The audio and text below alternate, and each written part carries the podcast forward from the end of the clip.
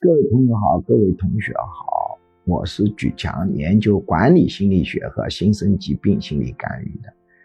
前面我发过一个短课，强调从众心理培养孩子，它的结果一定是很大众的。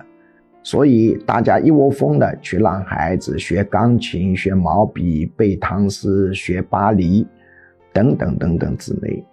这些东西让他玩玩是可以的，如果花大功夫去培养，希望由此把他培养出杰出的人才或者精英人才，这是不可能的。结果招来了无数的骂声，其中一个骂的主题就是“你不就是一个穷教授，算什么精英？”那么后面呢，我呢又发了一个短课。再一次进行了解释。那今天呢，我就讲我的一个实验结果，就是我在啊三十岁左右的时候，已经是上海财经大学国际工商管理学院的副教授。当然，在中国评职称啊，也并不一定代表水平，因为很多是要靠关系甚至资历。比如说，你讲师没有当够五年，不管你水平如何。你都不能评副教授，那么那时候已经开始带研究生了，我就对我们中国的培养体制感到很大的怀疑，因为带研究生两个方向，一个方向呢是所谓的 MBA、EMBA，他培养的目标是实用性人才，但是录取他们的时候，却不考察他们的创新能力、他们的抗压性、他们的行动力。因为我是会经营企业的，我在实践中知道这些东西太重要了。那么还有一种研究生呢，是培养学术人才的，居然也不考察他的一个创新能力，也不培养创新能力，所以我认为问题很大，自己就做实验。当时我在学校的学生当中已经有一个财大首富的这么一个传言。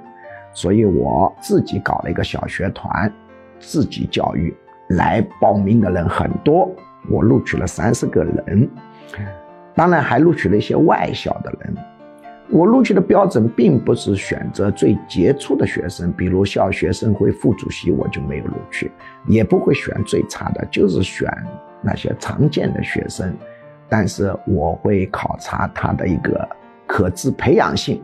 现在结果就出来了，这一个小学团的平均中位数年龄是三十五岁，这三十名人当中，年薪百万以上的超过了百分之七十，有二十八位已经是企业的重要干部，甚至是老总。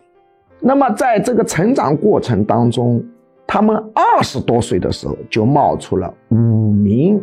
年薪百万的四名企业老总，注意啊，这可是十多年前的年薪百万哦！到现在为止，年薪最高的是四百万，并且有一个人见过巴菲特，跟他吃过饭，还冒出了中国三千多名基金经理中曾经最年轻的基金经理。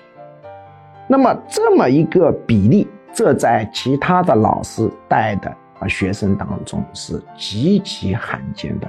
大家不要以为到处都是年薪百万啊，在上海地区，我们政府公告的月薪超过一万的，这是税前扣社保钱啊，只占整个职场的百分之二十二；超过两万的只占百分之五。那么这样的一个教育成果是周边闻所未闻的。那有人说有没有不好的现象？也有的啊，创业破产企业两家，抑郁症两名。那么抑郁症肯定被我很快的就治好了。那有人说你注重培养他们什么？创新能力、口头沟通能力、领导能力，以及行动力、抗压性。降低面子观，等等之类，而且非常注重文史哲知识的培养。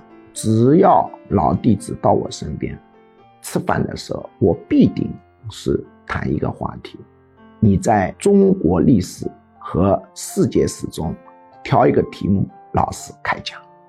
所以这个小学的人知识非常宏阔，视野非常的大，想法特别的多。那么有人说我没有资格，当然，什么叫资格？何为精英？可以讨论。有人说你这个太俗气了，就以年薪来代表，那总归要找个东西来代表吧。这就是我实践的一个结果。今天我就聊到这。